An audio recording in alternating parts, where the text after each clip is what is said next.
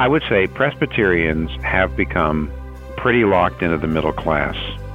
Welcome to this episode of Church Pivot, a podcast of the Evangelical Presbyterian Church.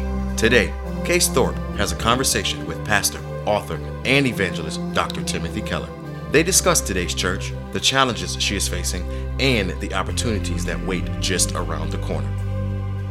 I'll put it this way the Presbyterians are so afraid of dumbing down that they don't know how to simplify. What is the church's future? How might she keep pivoting, keeping one foot firmly planted in the truth and another always reforming towards the best methodologies in order to make the shot to spread the gospel? Well, today we find out on this edition of Church Pivot.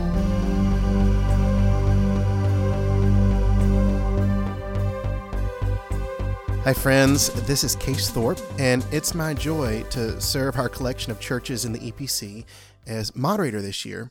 And I wanted to start by just sharing what a great term of service it's already been.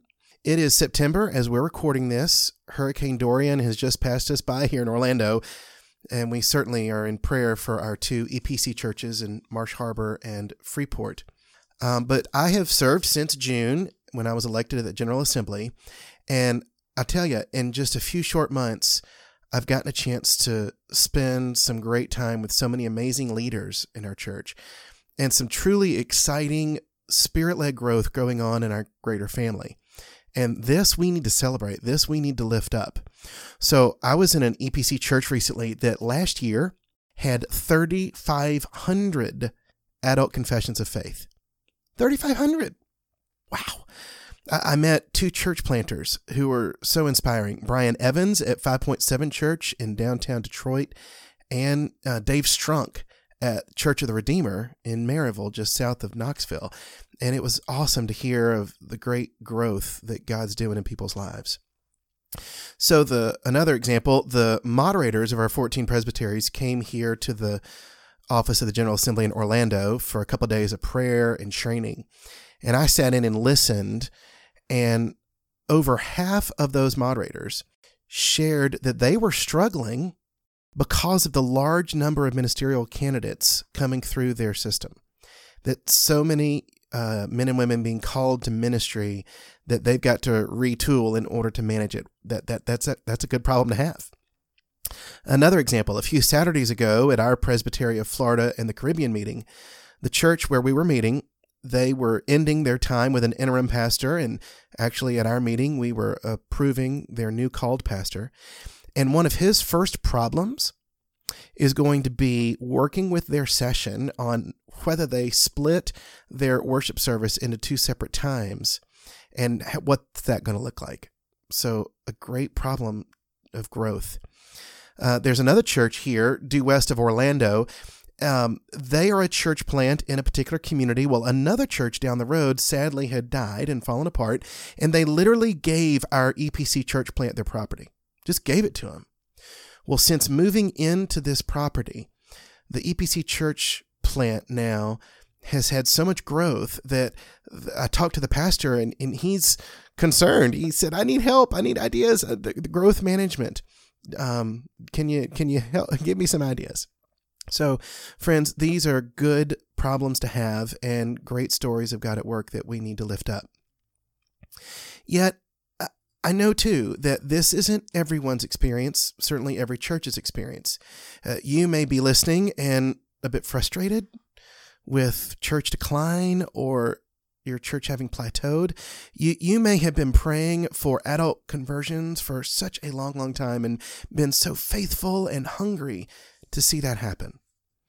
You, you might have some internal church conflict going on right now, or questions about which ministry methodology to pursue. Do we do this in discipleship or that in outreach? Well, friends, that's why we're here today.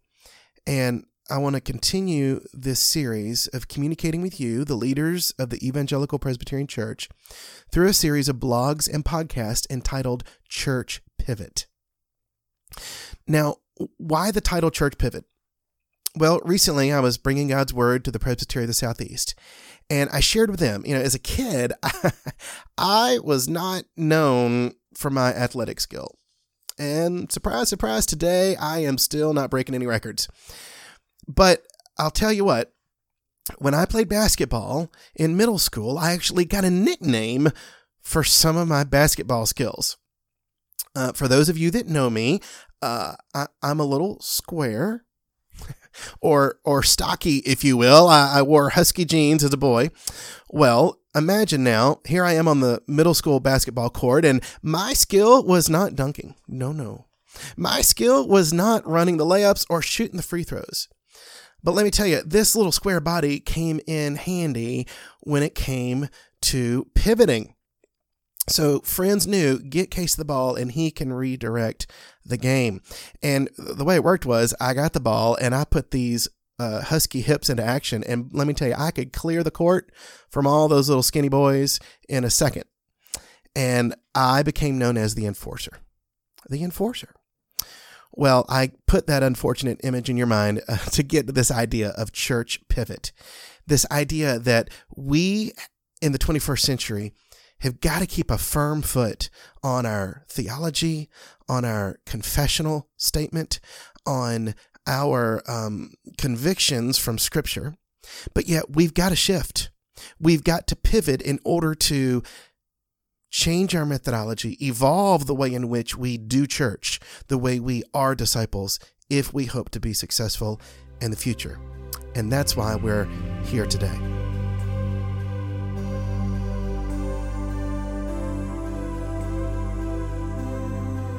So it's my honor now to have with us the Reverend Dr. Timothy Keller as our guest. He's no stranger to us in the EPC. Tim, as you may remember, preached at the 34th General Assembly that was held at Cedar Springs Church in Knoxville in 2014. Uh, for those of you who may not know, Tim is a teaching elder in the Presbyterian Church in America, seminary professor, prolific author, and in 1989 planted Redeemer Presbyterian Church in New York City. It grew to over 6,000 people.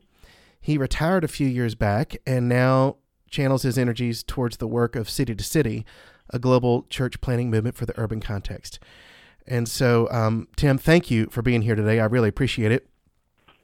Glad to be with you. Uh, I'm particularly grateful for your pioneering work in faith and work, which has certainly blessed us and our church. Now, I, I imagine you probably know this, but uh, to many Reformed Gen Xers and Millennials, you're affectionately called the Presbyterian Pope. Uh huh. Have you heard this before? No. you have not. Oh my goodness. It's a pope. He's a, I, I'm a pope with like no with no authority or power. if that's what I am. well, yeah, just the fancy clothes and the the mobile. Yeah. Well. well, so here in this podcast with Church Pivot, we're looking at how we in the 21st century move forward and how we do well and continue to to be strong. And so these questions are kind of geared in that direction. And so, just to begin with, especially now you've been out of the pulpit a few years in that daily grind, I'm curious your take on the American church in this cultural moment and maybe how being out of the pulpit's given you some new perspective. Well, I, I being out of the pulpit does, in a way, it does. I mean, you're not. I'm not as absorbed in just one church's uh, internal uh, condition, which is what happens when you're the pastor of a church, especially a big church. Big church is like a is like a city, mm. and so there's there's so many moving parts. So yeah, it's true.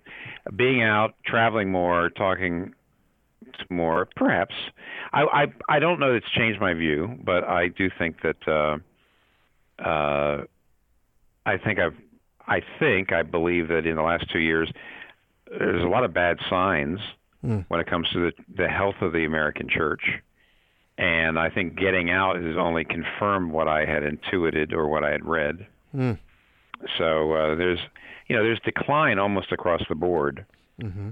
So uh, you, you know the, uh, uh, you know, a growing percentage. I mean, this is this is every. I'm sure your listeners know, a growing percentage of people say they have no religious preference. So that used to be oh, I don't know, 10, 15 years ago was maybe 5 to 7% of the population. And right.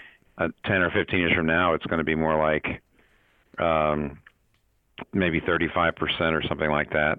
Uh, the younger generation is very, very far higher numbers of saying I'm an atheist, I'm a, or I'm not religious, or I don't go to church, and so there's an estimate that there's going to be a, a, pretty massive leaving of younger people from the church. Mm-hmm. Uh, probably only 10 or 15 percent of churches in the in the country are growing, and two thirds are in decline.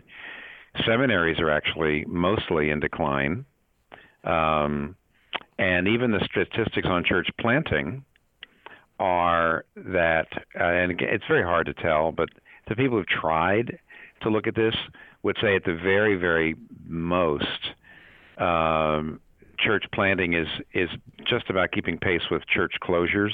Mm. So it's not really increasing.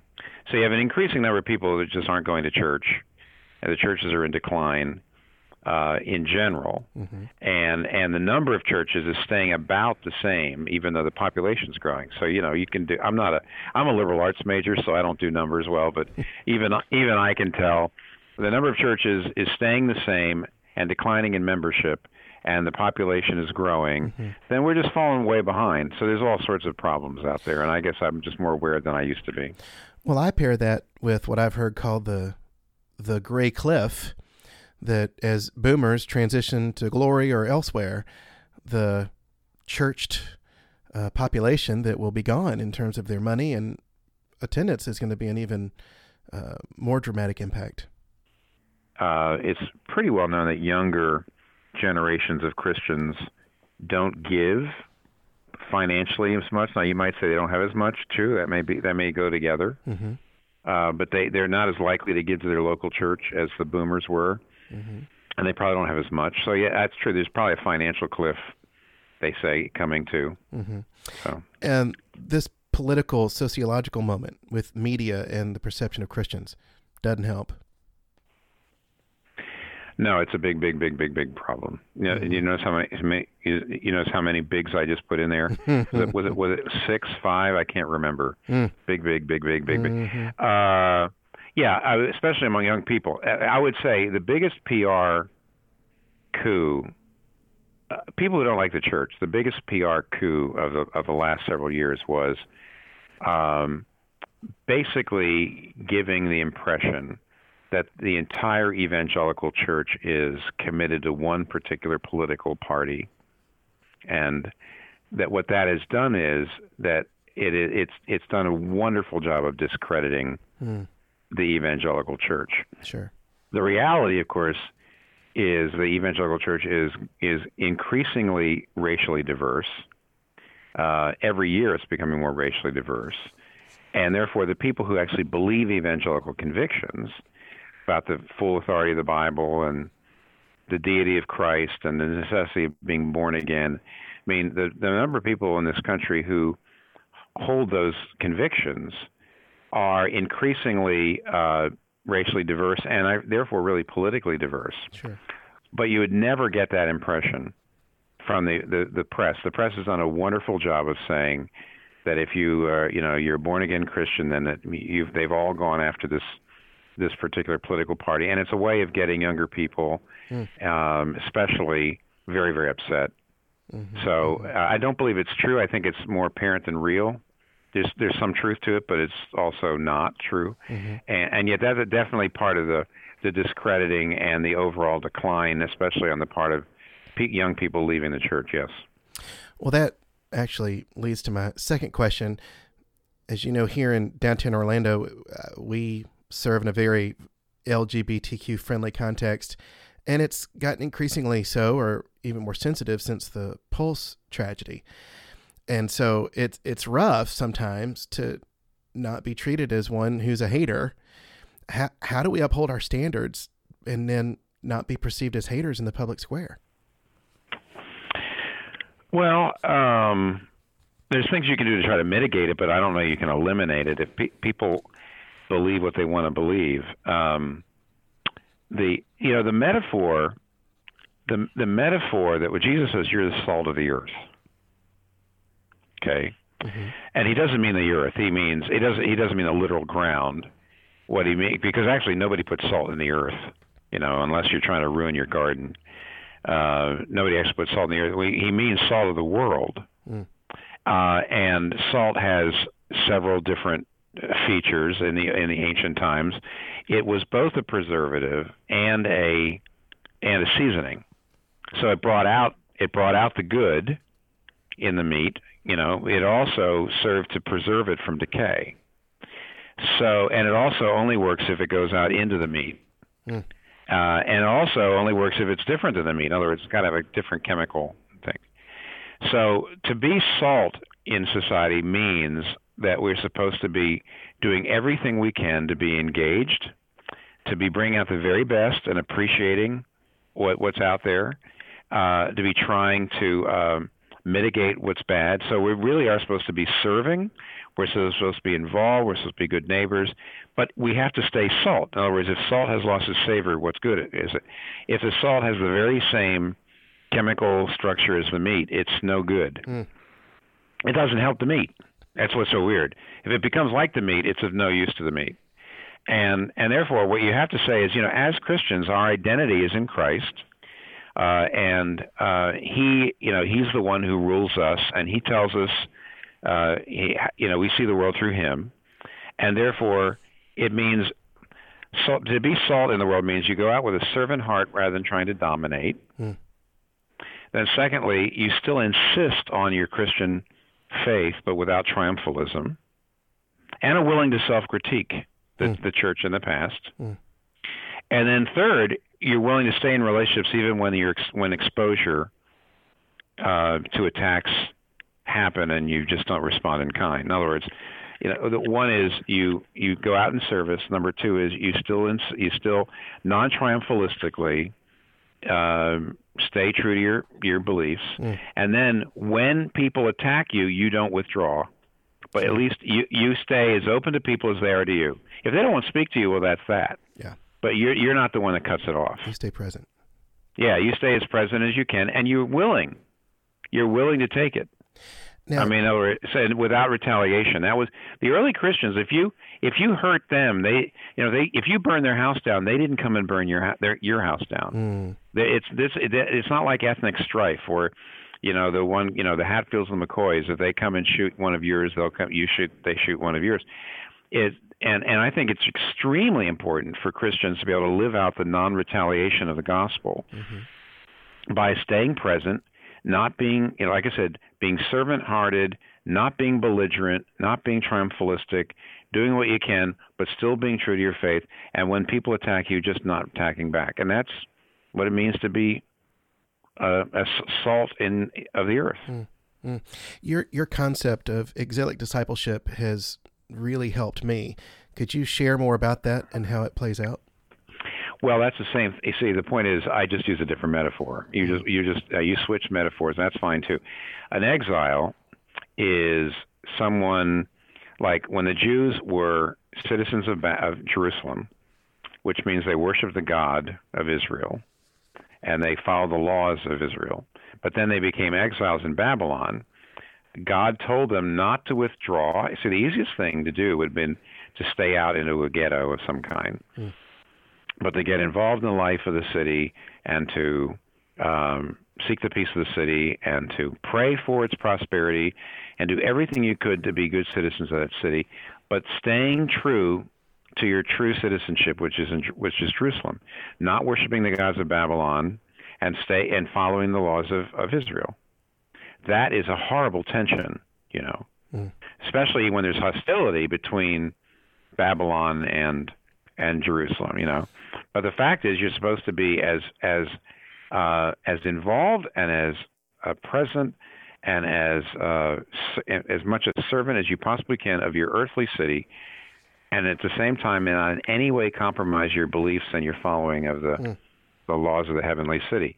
So it's a uh, you know, I mean, somebody told me years ago he was a British citizen and he had lived half of his life in Egypt. I think this was back in to show how old this is. It must have been in the 50s, 60s, the Suez Canal. Yeah. Anyway, there was a time in which he was a British citizen and he loved Egypt and he knew the Egyptian language and you know he was fine with Egypt, but he was a British citizen. And when when there was hostilities between Egypt and Britain, you can you see, what do you do? Mm.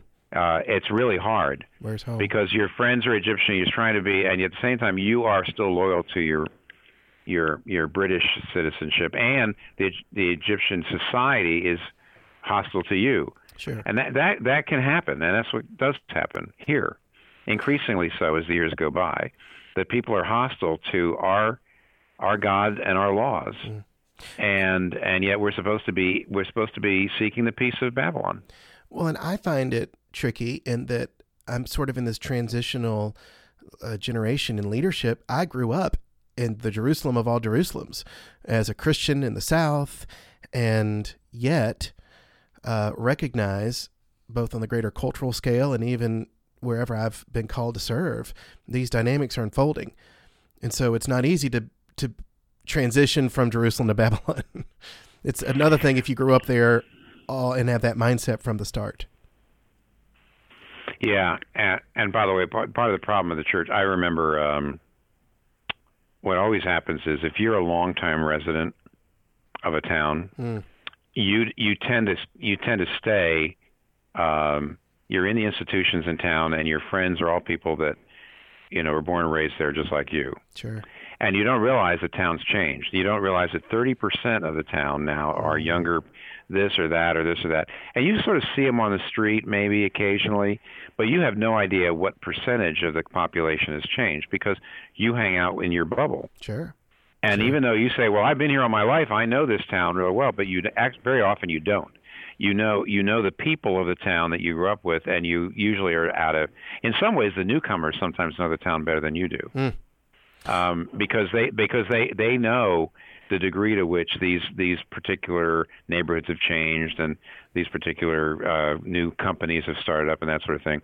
So a lot of Christians in this country don't realize how much the country's changed. Mm. What they really some, don't. What were some ways you got yourself out of the bubble or tried to really see what the town was like?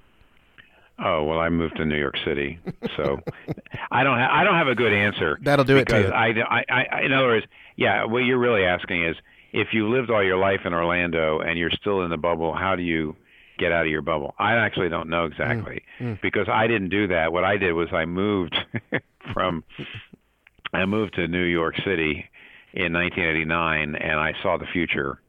Mm. Because what ha- the the the culture tends to flow from the heart of the biggest cities and then it moves over it used to be this way. It used to be it would take five or ten years to move to the smaller cities and then 20 years to move everywhere. Now that you that just hurries up because of media. Sure. So what uh, it used to be, if you were a teenager in a small town in Iowa, you were radically culturally different than a teenager in Manhattan. Right.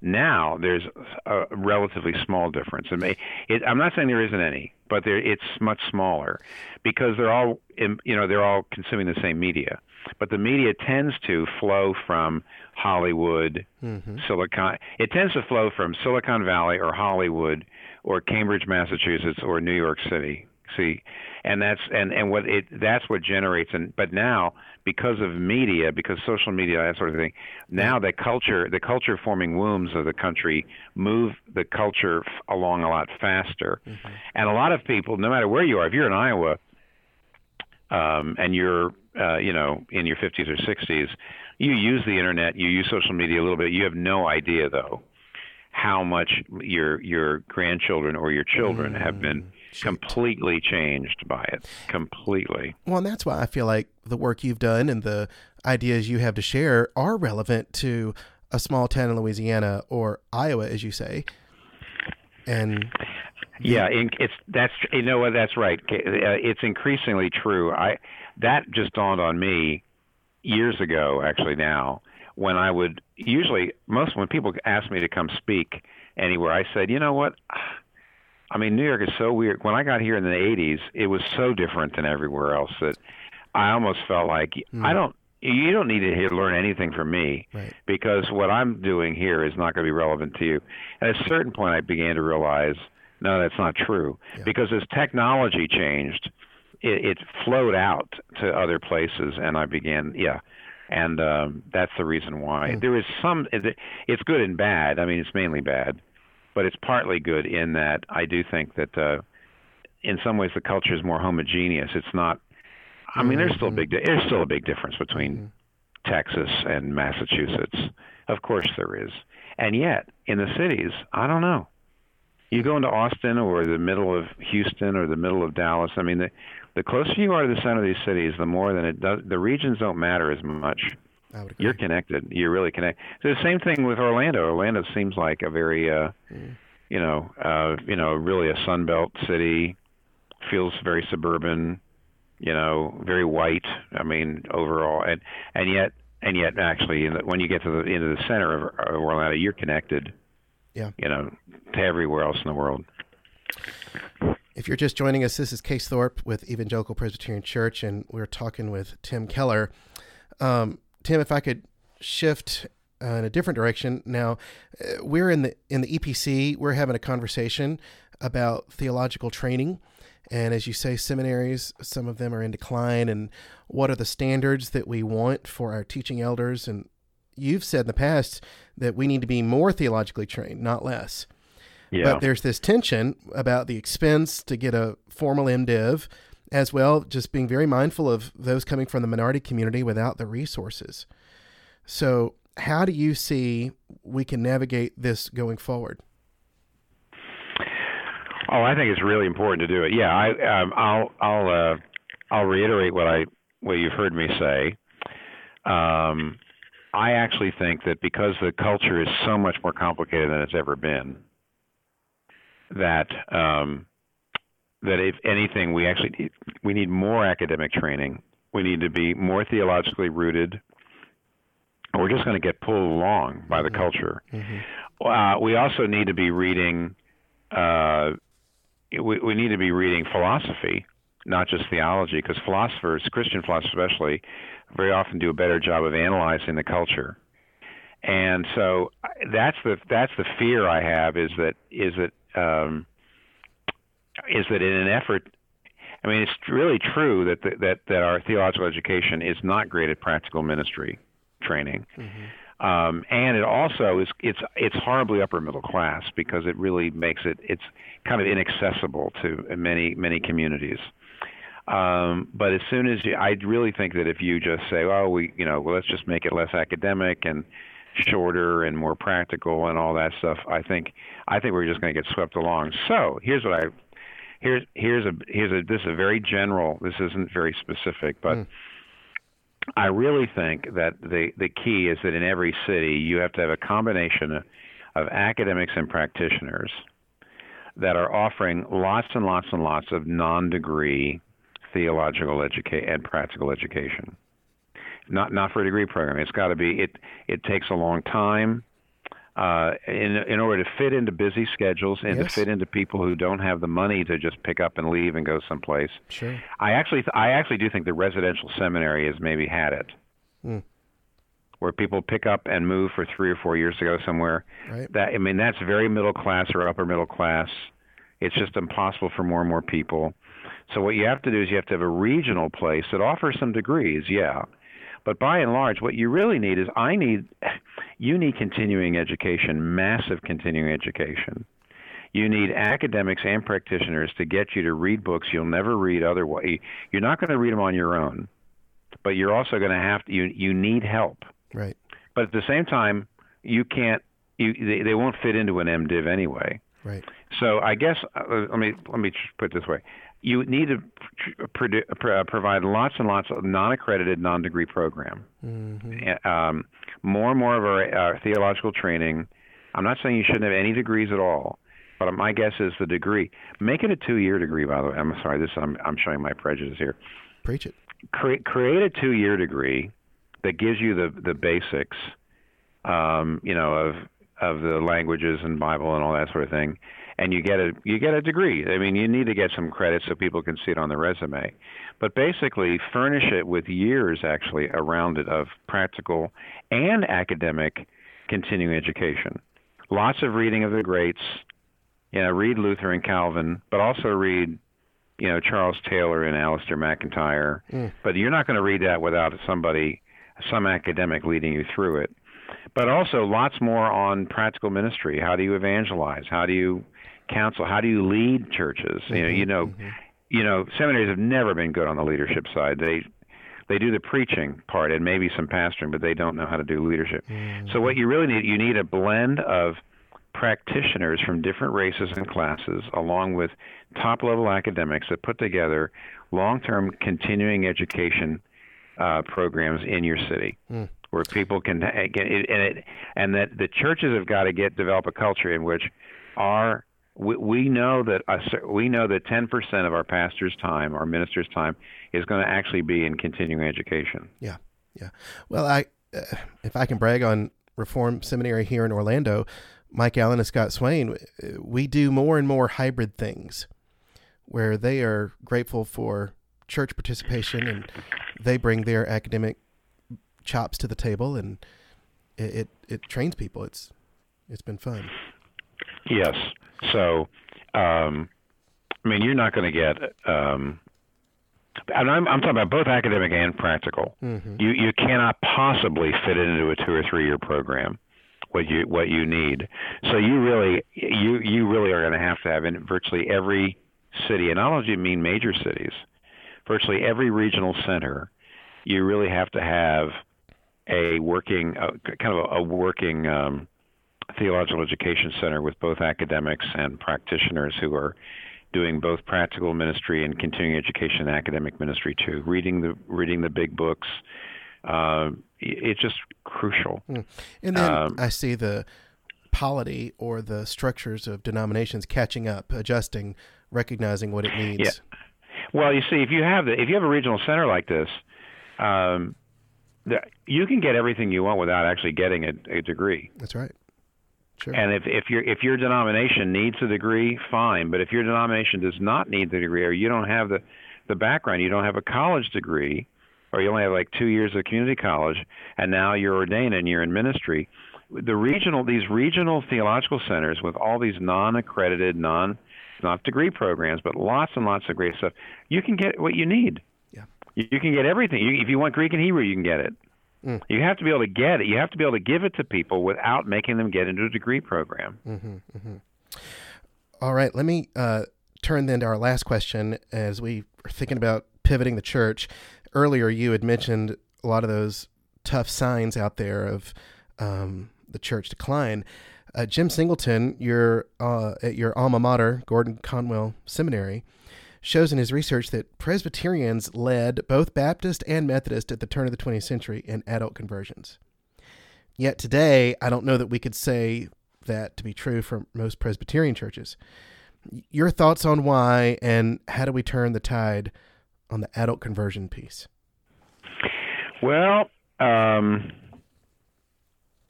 I, yeah, I mean, I, I, I, I'm not in a position to be totally sure um, why. Presby- I would say Presbyterians have become pretty locked into the middle class, mm-hmm. upper middle class. Um, it's it's it's very clear in Brazil for example, this sounds really strange. The Presbyterian Church in Brazil is pretty strong. It's stronger than anywhere else in Latin America. Davi Gomes. But, yeah, on the other, that's right. Yeah, sure, no, Dave. But on the other hand, it's awfully middle class, and that's in, and and that's deadly in Brazil because Brazil does not have a very big middle class. Like I don't know what percentage of the population are working class and poor. It's huge, eighty percent. I don't know. Right. But because it's so locked in it, and it, when I say locked in, it means you have to have your undergraduate degree, and then you have to have your graduate degree. And you, in other words, all this all this stuff that works fine for middle class people, it doesn't work for non middle class people. That's just the way they're locked in, and they're the same. You know, interestingly enough, they're I, I heard I've heard this that they're about the same size they were 30 years ago, mm. about the same size. Sure. Meanwhile, meanwhile, the Assemblies of God alone has gone from zero to 20 million people. Wow. In the same period of time. They're like a million people. I think they and they've had a million people for years. I think it's something like that. But the Assemblies of God went from zero to 20 million. Now they're out there among the poor. Yeah. Uh, and and so I now that's an extreme. I don't believe that. I don't think you can just pick that up and say that's what's happening in North America, but something like that's happened. That the Presbyterians, I'll put it this way: the Presbyterians are so afraid of dumbing down that they don't know how to simplify. Mm. True. We're so afraid of dumbing down. We are afraid of it. We love our theology, and in that sense, we're extremely upper middle class. Um, we don't know how to simplify, How would it and and that's reason why we ha- we are limited in our appeal. So, but I, I unlike Jim, Jim Singleton, I haven't done a lot of research on that, and I don't feel like I, I don't think I can hold forth much longer on this one because Well- I don't think I know much more about that. So. I see it play out where we worship the idols of middle class appropriateness or radical egalitarianism and these other things that keep us from changing our discipleship methods or uh, really identifying with the poor in ways that lead to confessions of faith. yeah, Mm. yeah. Well, Tim, thank you. I really appreciate your time, and you, you've shared a great deal with us. Thank you. You're welcome. Well, friends, that's all for this episode. I am um, hitting the road this fall. Certainly going to keep in touch with the needs there in Bahamas. Off to visit presbyteries of the Alleghenies, Gulf South, and West. I'll be with our church planters at their retreat in Colorado Springs, and I hope to run into some of you at these various places. Many thanks to New City Church, Brandon Queen, and Brian Smith for getting this podcast to you. This is Case Thorpe on behalf of the Evangelical Presbyterian Church, and I'll see you in the next episode of Church Pivot.